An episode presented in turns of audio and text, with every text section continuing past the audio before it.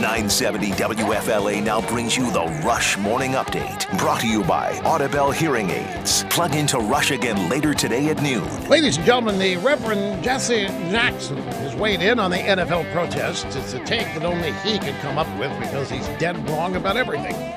He was on Fox Sports 1. First, he accused the NFL of committing illegal workplace harassment because he says the NFL allows owners to cut players that protest the anthem without having to pay out the full contract, unlike Major League Baseball and the NBA. They can cut players, but not because of the anthem protests. There's no question in his mind that Colin Kaepernick was the victim of collusion, since he hasn't been picked up by any other team.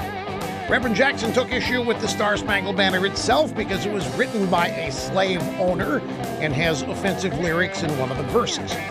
But the kicker is this quote from the Reverend Jackson to go from picking cotton balls to picking footballs and basketballs without freedom is not very much progress. Now, I don't know how many football or basketball players picked cotton balls before being signed by professional sports teams, but I guess not very many. Larger point is this. If Jesse Jackson is correct in his claim that protesting football players don't have freedom, that they are just as oppressed as slaves picking cottonwood two centuries ago, while they earn millions more than average Americans, then the entire civil rights movement has been a total bust, with him leading it.